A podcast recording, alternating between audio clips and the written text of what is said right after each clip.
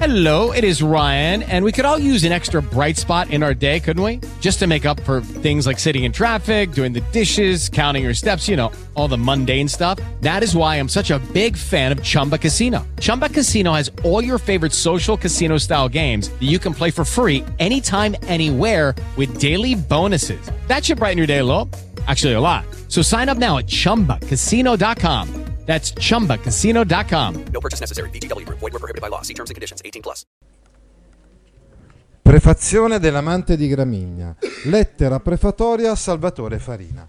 Ecco, Salvatore Farina è uno di quegli intellettuali che Verga aveva conosciuto proprio nella Milano di quei decenni, intorno, dicevamo, agli anni 70. Nel frattempo, visto che quel concerto per pianoforte è terminato, sentiamone un altro, questa volta di un altro...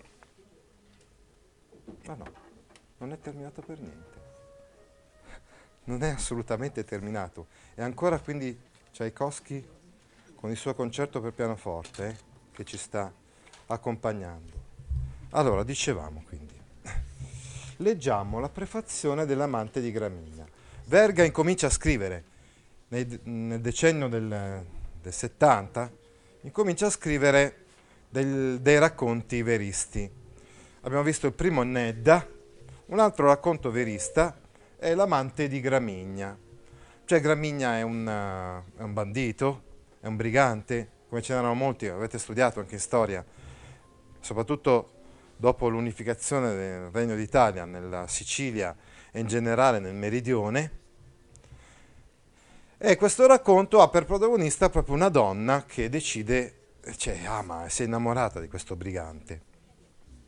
Ma la cosa che ci interessa di più è la lettera che ha scritto Verga come prefazione a questo racconto. In questa lettera enuncia la sua poetica, cioè ci fa capire come sono questi suoi testi, i testi appunto della poetica verista. Cioè qual è il passaggio che si è operato? Praticamente non c'è più il narratore onnisciente, che era quello che avevamo visto invece nei romanzi, ad esempio nel romanzo di Manzoni, no? C'è l'eclissi del narratore onnisciente. E abbiamo quindi alcune caratteristiche che poi vedremo ancora di più leggendo i testi. Il narratore diventa omodiegetico, cioè il narratore fa parte del mondo narrato, del mondo raccontato, non è eterodiegetico, cioè generalmente il narratore è al di fuori del mondo che viene raccontato e rappresentato. Invece nei racconti, nei romanzi veristi di Verga, il narratore fa parte di quel mondo. Cosa dice infatti Verga al suo amico, quest'altro intellettuale, Salvatore Farina, giornalista, romanziere, autore di racconti e di testi teatrali.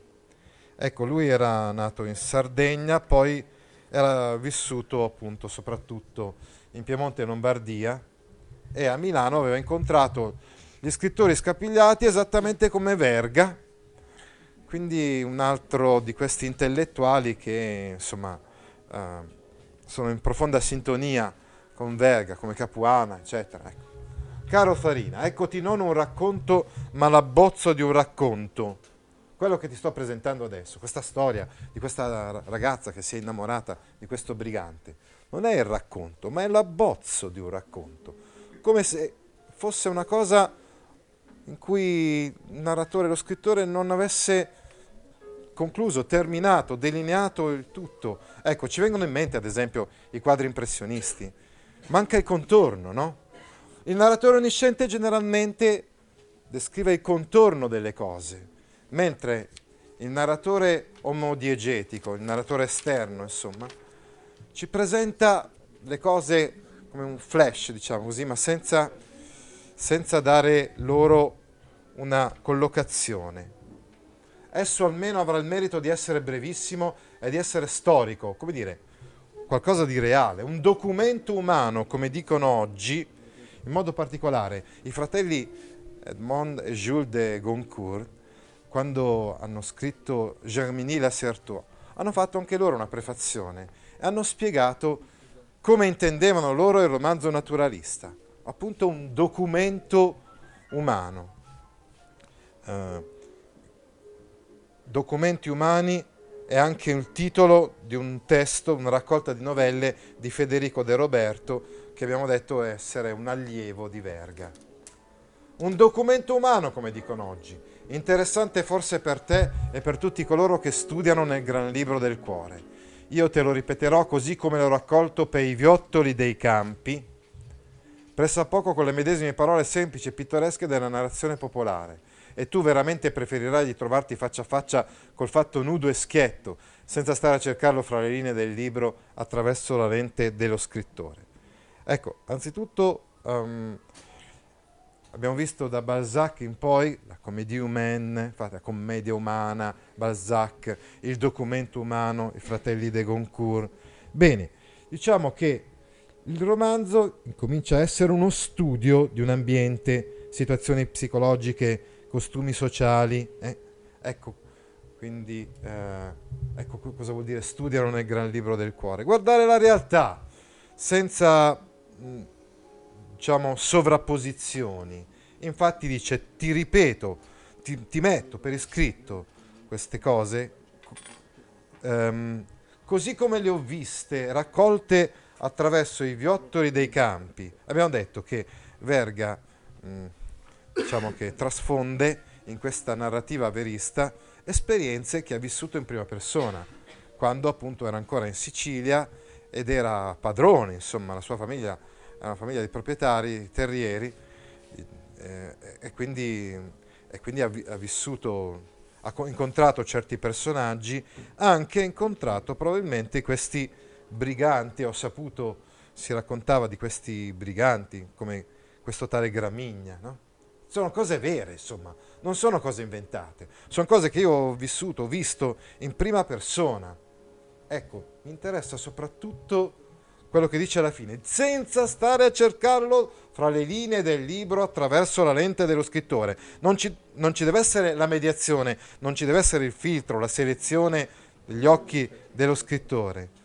Ecco, non ci deve essere appunto il narratore onnisciente come c'era ad esempio nei romanzi come quello di Manzoni.